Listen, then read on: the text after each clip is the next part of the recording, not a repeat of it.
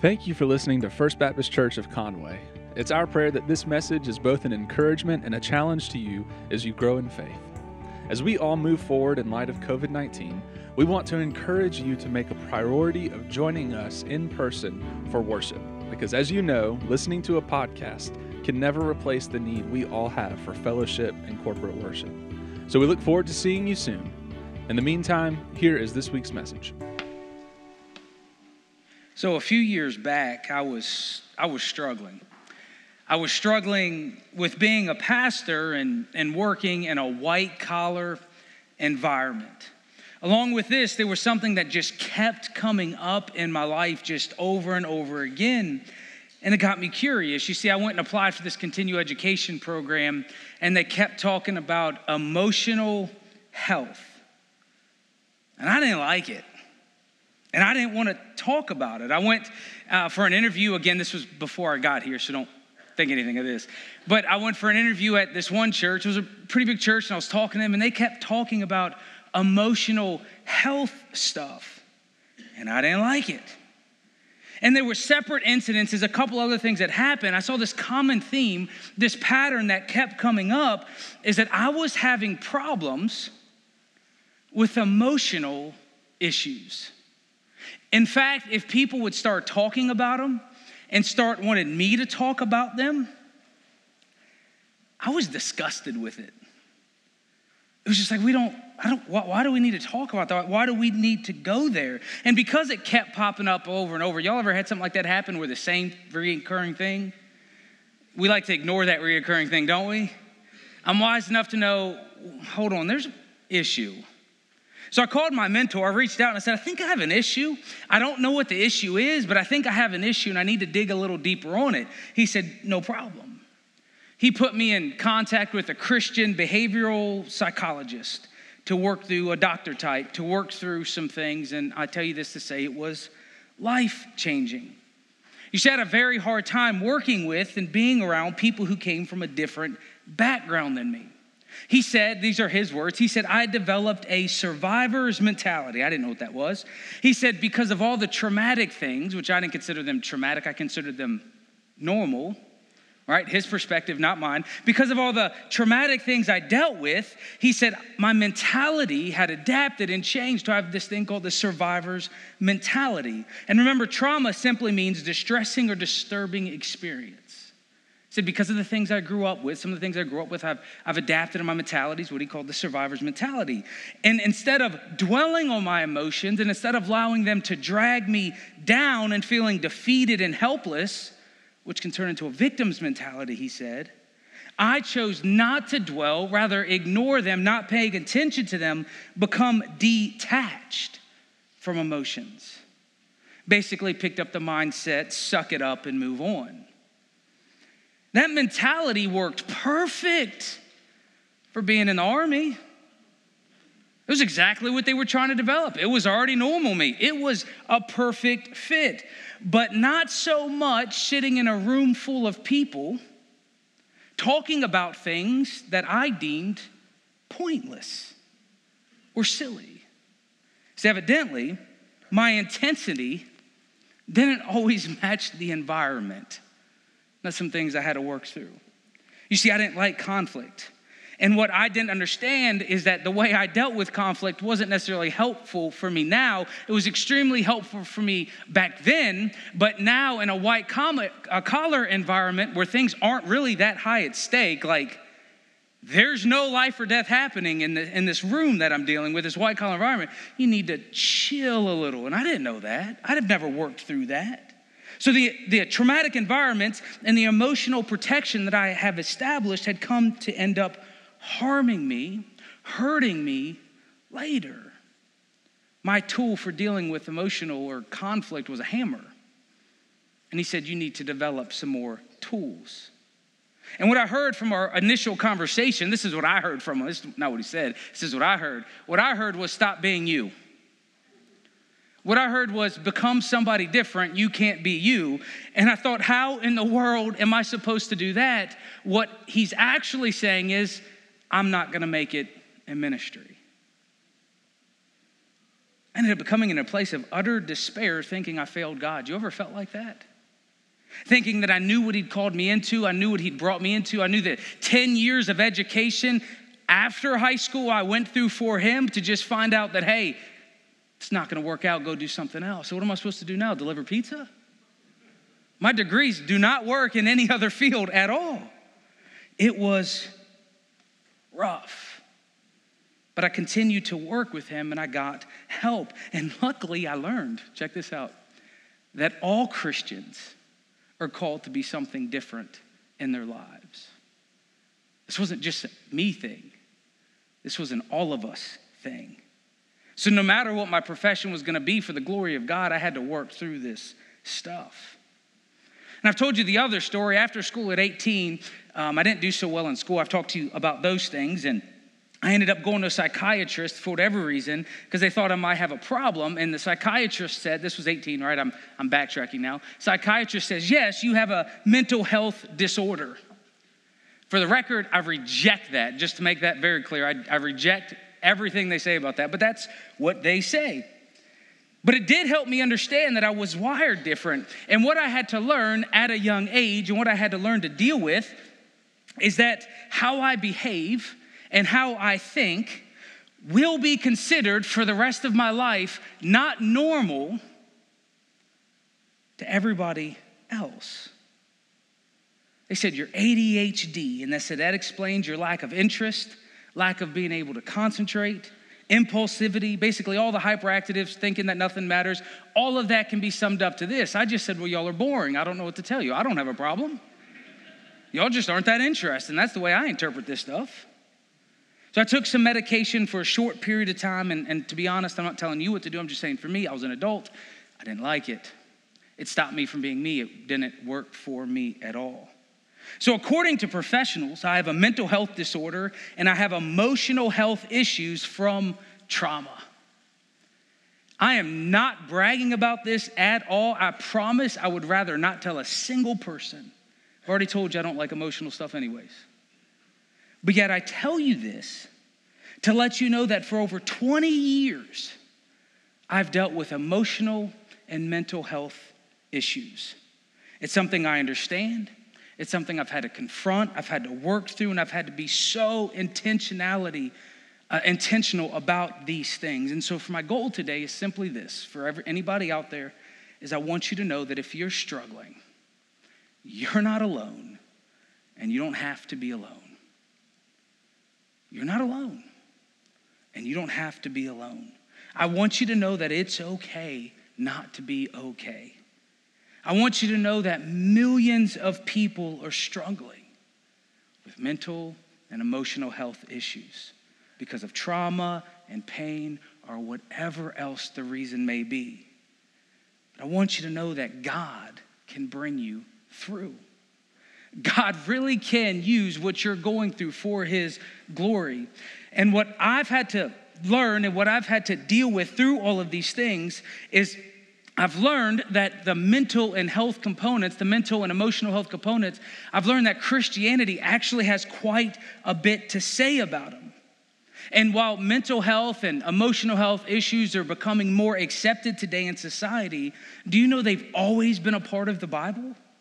The Bible tells us that sin has wreaked havoc in our world to include mental and emotional health.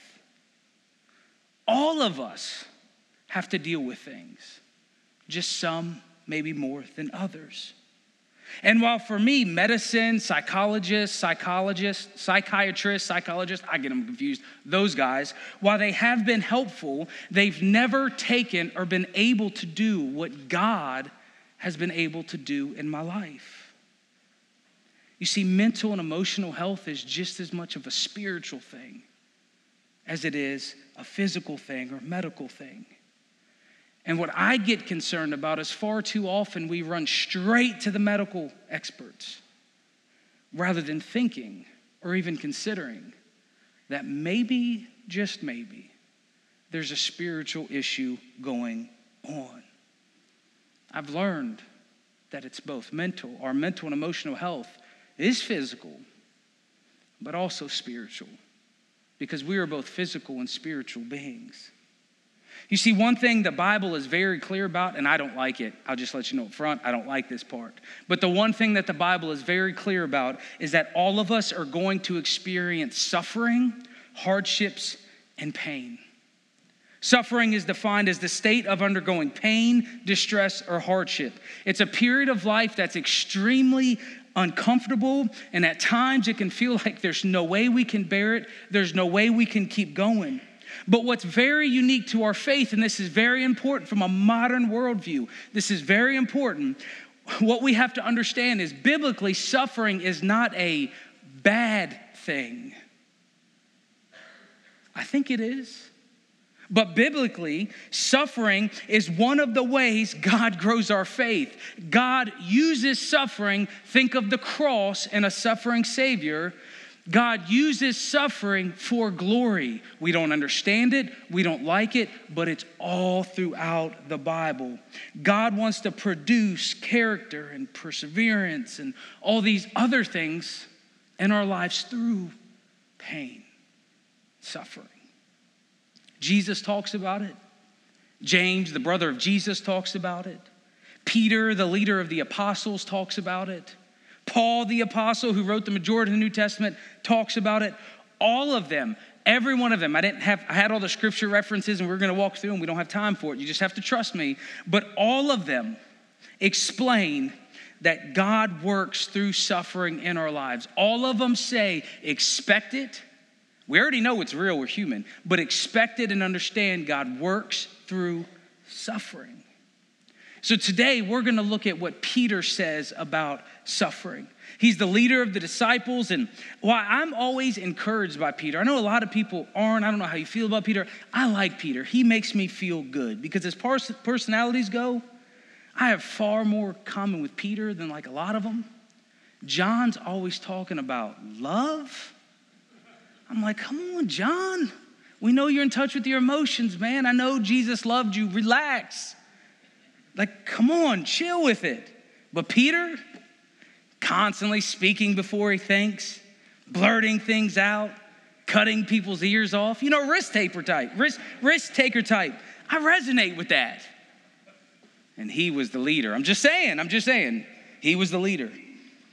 But yet, in his letter, First Peter, we see him writing to Christians who've experienced a ton of hardships, pain, trauma, and suffering. And after he writes about us receiving our inheritance in heaven, the verse is already up here, he writes this In all this, greatly rejoice, though now for a little while you may have to suffer grief in all kinds of trials. Some of us are like, Yeah. Peter's like, Yeah, I know. That's part of it. And first, we have to understand this little while part. This can be all 70 to 90 years of your life. I'm just letting you know. That's how that works. In light of eternity, seven to 90 years, 100 years isn't that long. But Peter's writing to comfort the Christians who's experiencing a massive amount of persecution, a massive amount of suffering. He's saying, I know what you're going through.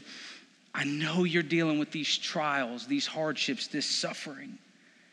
And he says, while you're dealing with them, I know. So we have to understand trials. This is the hardships. These are these painful things we're dealing with. And he says, I know in those trials, in those hardships, you're experiencing this grief, this emotional thing. See, Peter's well aware of 2,000 years ago. We think the Bible doesn't understand. But 2,000 years ago, they already knew, yeah, these physical things you're dealing with has this emotional aspect. He says, I know you're suffering. I know you're dealing with this. I know it's hard. And he knows about the suffering, he knows the mental anguish involved. And so later in his letter at the end, we're going to walk through these verses. He explains how we can work through this suffering, some practical steps that we can use for our mental and emotional health to, to, to work through this. He says this, 1 Peter 5. Uh, 6. We're just going to look at verse 6 and 7. He says, Humble yourselves, therefore, under God's mighty hand that he may lift you up in due time. Cast all your anxiety. Ever felt anxious about anything? Yeah, me too. He says, Cast all your anxiety on him because he cares for you. Humble. You see, pride tells us, I got this. I don't need anybody's help. I can handle this. Pride says, All I need is me. Pride causes me to pull away from everyone, everything else, isolate myself, and we think, I am unique. No one else has gone through this. No one else feels this. No one else has experienced what I'm experienced. Pride tells us, and this sounds weird, but pride tells us we are the greatest sufferers ever. And no one could understand. We're the greatest ever. We are unique. Pride also says, I don't have any issues. For the record, yes, you do. You just might not be brave enough to work through it. That's all it is. But humility says, I need you, Lord. I need you. I can't do this on my own. I need your help. He says, and in due time, the Lord will lift you up in due time. So we trust in him for that. Meaning, he's gonna bring us through. He will bring us through. So, how do we humble ourselves? If we humble, he'll bring us up. How do we humble ourselves? Well, this is what this verse is cast all your anxiety on him. Humble yourselves at cast. This is how he's telling us to do that. Saying, if you want to know if you're humbling, cast all your anxiety upon the Lord. Talk to Him.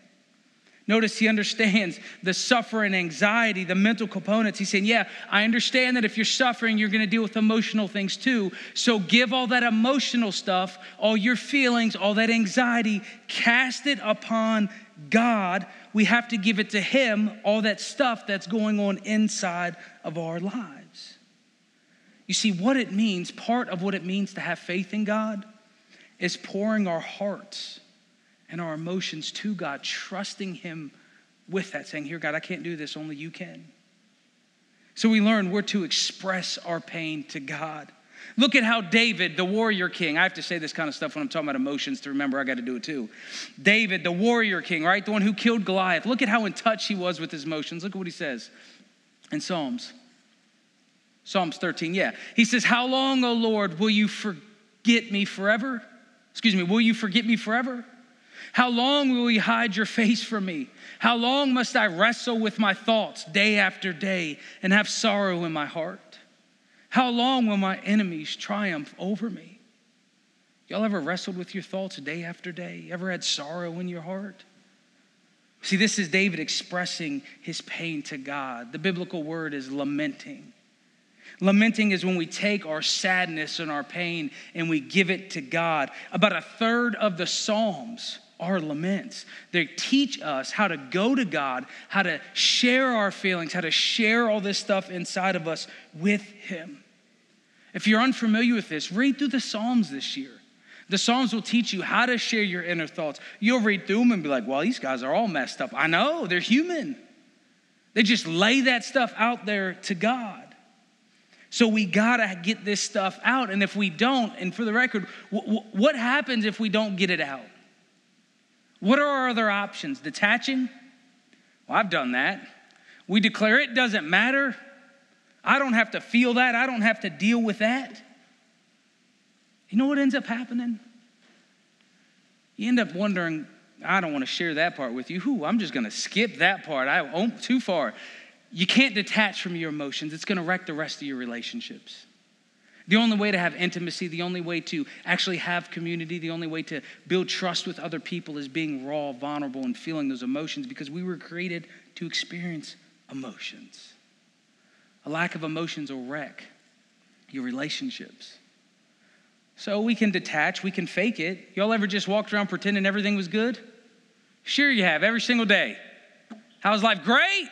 No, it isn't. No, it isn't. Come on, be honest. Or what else? We distract ourselves? That's the bad one. We escape, don't we? Drugs, alcohol, porn, shopping, technology. We distract ourselves with all this other because we don't want to deal with that pain. But yet, we are invited to deal with our emotions, to feel those emotions, to express that pain in a different way. We are invited to lament and cast all of that upon God, which means we don't run from it, we don't move past it, we deal with it and use it and express it to Him. Once more, listen to David express his pain. He says, Hear my prayers, Lord. Let my cry for help come to you. Do not hide your face from me when I am in distress. Turn your ear to me when I call. Answer me quickly, for my days vanish like smoke. My bones burn like glowing embers. My heart is blighted and withered like grass. I forgot to eat my food. In my distress, I groan aloud and am reduced to skin and bones. I am like a desert owl, like an owl among the ruins. I lie awake and I have become like a bird alone on the roof. Talk about depression, not eating, can't work through what's going on. David felt it too. And yet, David, a man after God's own heart, a man who God used in a great way, expressed and emotionally let his cries out to the Lord. We're called to do this because, look at the next part of what Peter says. He cares for you. Did you know God cares for you? Did you know He loves you? Even when it doesn't feel like He loves you, God loves you. Way before you've done anything to deserve it, God loved you. The presence, pres, the presence of suffering doesn't mean He doesn't love you. The presence of suffering means you're a human being and it's part of being human. But God still loves you. This world is broken, but He can use that for His glory. So Peter says, express yourself, humble yourself by casting your cares on the Lord because He loves you and He cares about you. And he tells us why we have to do this, why we got to get it out, why we can't keep it in, why we can't detach. He says, because we have a real enemy and be alert and be sober. Look what he says in 1 Peter 5 8. Next slide. Yep. He says, Be alert and of sober mind. Your enemy, the devil, prowls around like a roaring lion looking for someone to devour. So he says, Resist the enemy, be alert, and be sober. See, evidently, Peter understands what it means to be human. He understands the natural inclination you and I, or maybe not you, maybe just me and we, maybe some other people, we have to want to alleviate that pain. We want to alleviate that suffering through all sorts of different ways. Peter calls us to be sober, not to drown it out in alcohol, not to drown it out in drugs. So many people, my own family, maybe yours as well, self medicated away. But what they found and what I hope you don't find, it doesn't work. It created more pain and more problems than it solved. Now, I'm not against prescription drugs. I don't want you to hear that. But I do ask you to exercise caution when it comes to prescription drugs and things like that. They can be helpful, modern medicine can be extremely helpful, but we have to be careful. They can cause more pain than they can help. And so, what I suggest, just from my 20 years' experience with this stuff, what I suggest is that when you work through this, ensure you're working with a doctor who has other tools than just a prescription pad. My opinion is any medicine works best with another form of therapy that goes along with it. What I'm saying is, when they threw ADHD pills at me and nothing else, it didn't work. I needed help, not just a pill. Perhaps it would have worked better hand in hand with some therapy. That's just my experience and what I've worked through. So Peter understands that when we're in suffering, when we're in pain, we want to escape it. But he says, in that pain, in that suffering, during that time, be alert and be sober because the enemy wants to capitalize on that suffering. When we're in it, we want to get out of it. We'll look for all sorts of different ways. He says, but watch out because Satan is prowling around looking to devour you in the midst of that. He wants to destroy your life, he wants to ruin your life. And what we've learned before is the number one way he works biblically is through lies. And that sounds so innocent. It doesn't sound like a big deal until you hear over and over again that you're not good enough, that nobody loves you, that nobody cares about you, that no one would miss you if you were gone. Those lies are from the pits of hell. And if you keep hearing them over and over and over, they can be exhausting. It can wear you out, it can beat you up. Believing those lies can send you into spiraling in depression. And listen, all of us experience those horrible thoughts. Well, I can't say that. I have. I know plenty of others who have as well. But if you dwell on them, if you find yourself really believing them and owning them and taking those steps mentally with those, you're headed for a very dark place. So, what I ask is for you to seek help. If you get them and you can't just get rid of them and you keep dwelling and they're becoming overbearing, if you're hurting, get help. We all need help during painful times, every single one of us. Because we have a very real enemy who wants to take advantage of that pain, wants to take advantage of that suffering. And I don't know how it all works, but I do understand that mental and emotional health is a spiritual thing as much as anything else. And that's what I want us to at least be aware of, at least start having conversations about. Being honest that, listen, we have an enemy that's attacking, attacking you mentally and emotionally. Be aware of it. You're not abnormal. This isn't unique to you. This is what every single one of us deal with. And the more you resist, the harder it feels because you're not just giving in. It's easy to give in, isn't it? It's easy to give in to temptation, but not giving in, that's a whole different thing. Then you have to figure out what willpower and self control and all that stuff is, and that is an uncomfortable journey to walk down. Because of these attacks, he says to stand true on God's word. That's why we're going to go through this study in 2022 to get some truth under our belt. He says to stand firm and to fight. Next slide. 1 Peter 5 9. He says, resist him, that is Satan, standing firm in the faith. We have to stand firm and fight. We're not supposed to be passive. We're supposed to be active in our faith. We resist the lies. We resist the temptations. We resist giving in and we stand firm in our faith and our belief in Jesus Christ. And I'm going to be honest with you, this can be radically exhausting and difficult because we are in a spiritual battle for the rest of our lives. And I wish it wasn't true. Some days I'm just exhausted, I am beat down, I am tired, and I just said, Lord, I wish I was normal. To which I'm reminded being actively engaged in a spiritual battle is normal. The question is, why aren't others actively engaged in the battle? Why aren't you fighting? Why aren't you standing firm in the faith? It is normal to be actively engaged in emotional and spiritual battle. It just is. And so I'm comforted to know people like Charles Spurgeon, one of the greatest preachers to have ever walked this earth, Martin Luther, the great Ref- Reformation guy, right? You've heard of these people. These great preachers and pastors of the faith struggled massively with depression. You should read their writings. I mean, massively struggled with it. They were very dark. It's comforting to know people like Dwayne Johnson or The Rock, right? Y'all know The Rock is? We all know The Rock. He's publicly come out and talked about his struggles with depression and needing to get help. Folks, you're not alone. We all work through, have to work through this and deal with it. Some of us on different levels. But that's why we're to resist and stand firm in the faith. And for the Christian, we choose to stand firm even when we don't feel like it.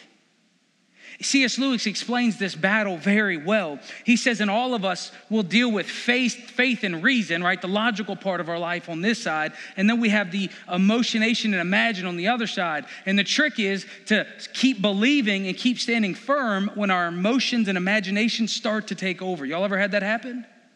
He explains this well. Look at this example. He says this. He says, for example, for example, my reason is perfectly convinced by a good evidence that the anesthetics do not smother me and that a properly trained surgeon does not start operating until I am unconscious. But that does not alter the fact that when they have me down on the table and clap their horrible mask over my face, isn't that funny? Horrible mask over my face? Okay, yeah. Over my face, a mere childish panic, panic begins inside of me.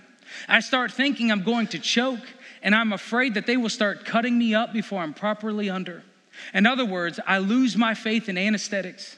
It is not reason that is taking away my faith. On the contrary, my faith is based on reason.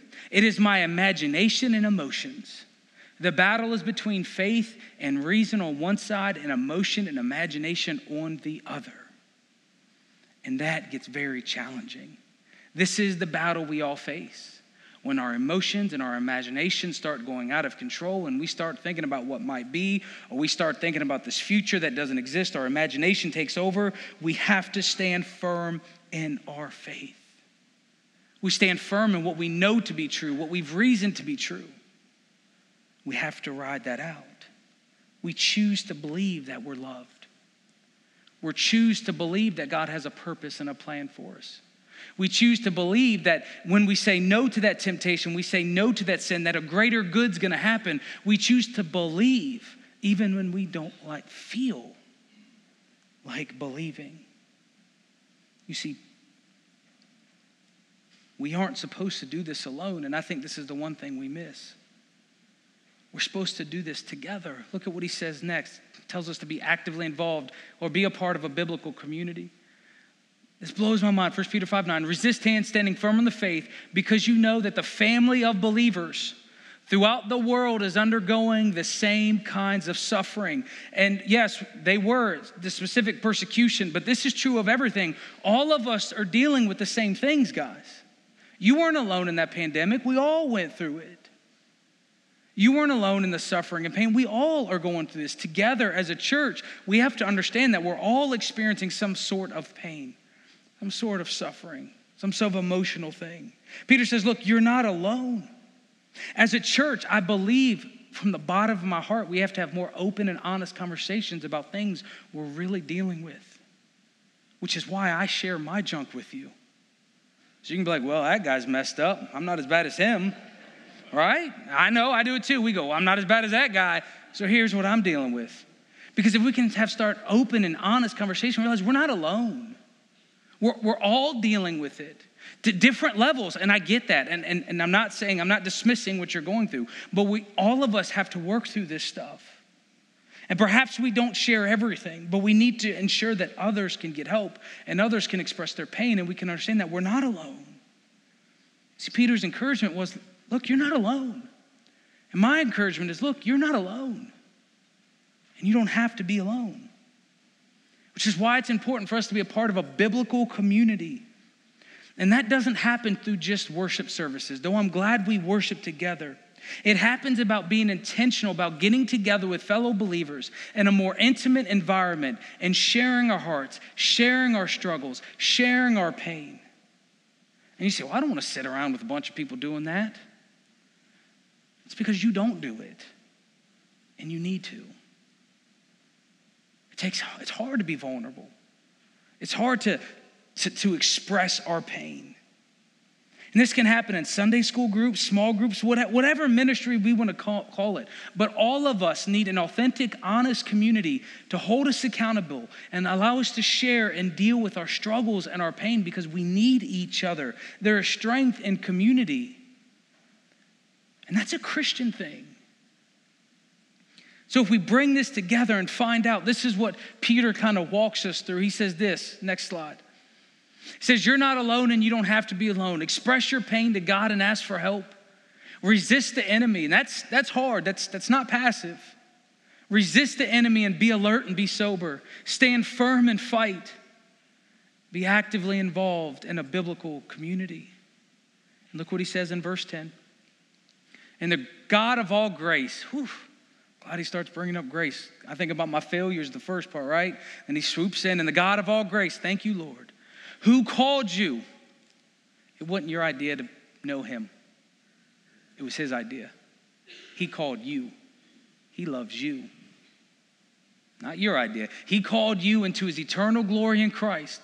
And after you have suffered a little while, I hope that just means a week, but it can be a lifetime.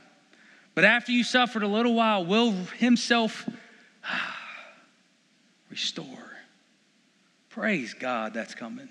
Restore you and make you strong, firm, and steadfast. We can never forget that we are utterly dependent upon the grace of God.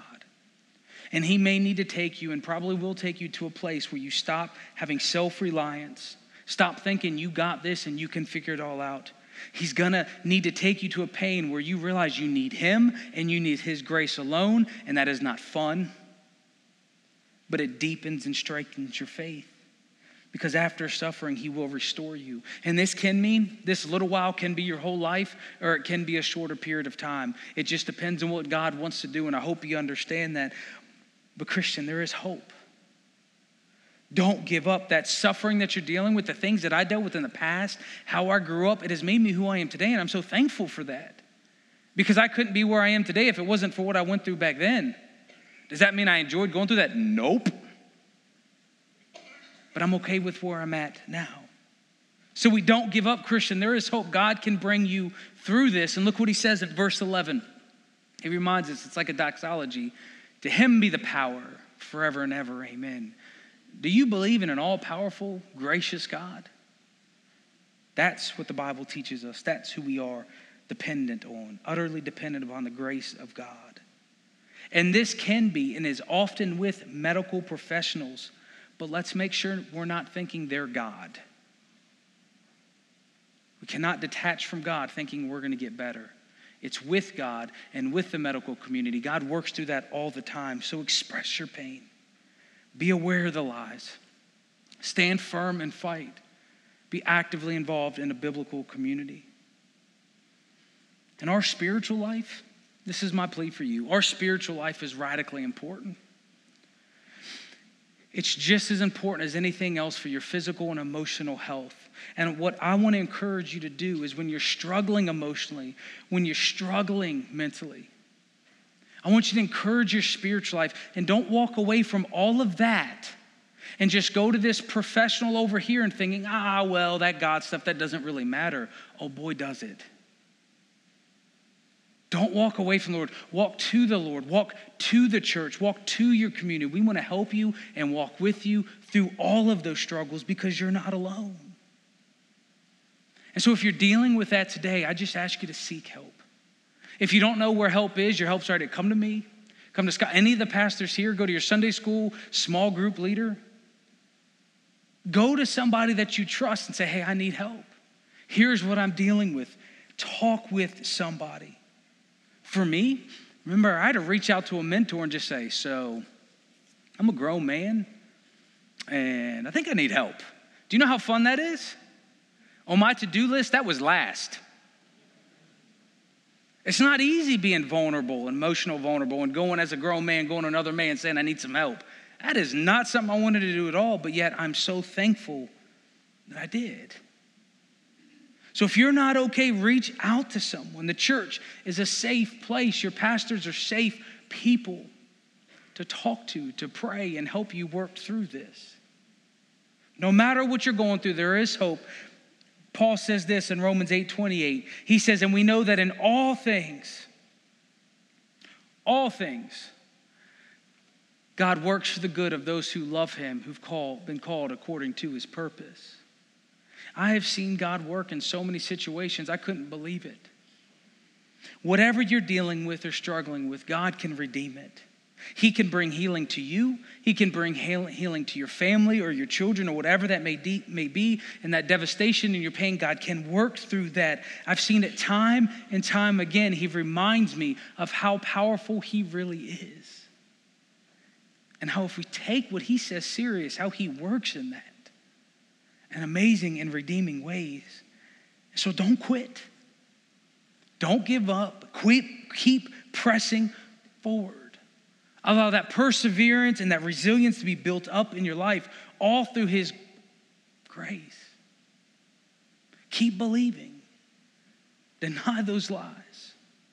Because through those experiences, God can do great things. Because if He can use me, can't imagine what He can do with you. Will you pray with me? Heavenly Father, we come to you today, right after Christmas, right after the, the high of the holidays, Lord, to just probably go down into this low. And Lord, we give that to you, our pain and our struggles mentally, physically, emotionally. Lord, we give those to you, Lord, and we say we just can't handle this by ourselves. Lord, we thank you for the professionals. We thank you for our, our culture who've taken this stuff a little uh, far more serious than in the past. And we're learning more about mental health and emotional health and how to work through those, Lord. But Lord, I pray that everyone here and anyone who hears this, they take their spiritual life serious on top of those issues to realize that spiritually, spiritually can have a massive impact on our emotional and mental health. So, Lord, I pray that together as Christians, we use both medical health professionals, but also we follow you and your word. We listen to what it says. We stand on the truths. We understand we have a real enemy. Because, Lord, this spiritual battle is exhausting. It's tiring. It wears us out. At times we want to just throw in the towel and say, All right, Lord, we can't do it anymore, but we know that you will give us strength. We know that you have to teach all of us to come to the end of ourselves and it's at the end of ourselves, you will pick us up. You will lift us up, and we will rest in your power and your grace. Lord, that is not fun for any of us to walk through, but Lord, we know it's needed. So, Lord, we trust you. We rely upon you. We put our faith in you. Lord, we just pray for those who are struggling. Lord, we pray they reach out and seek help. They talk to someone. They know they're not alone. They don't have to be alone.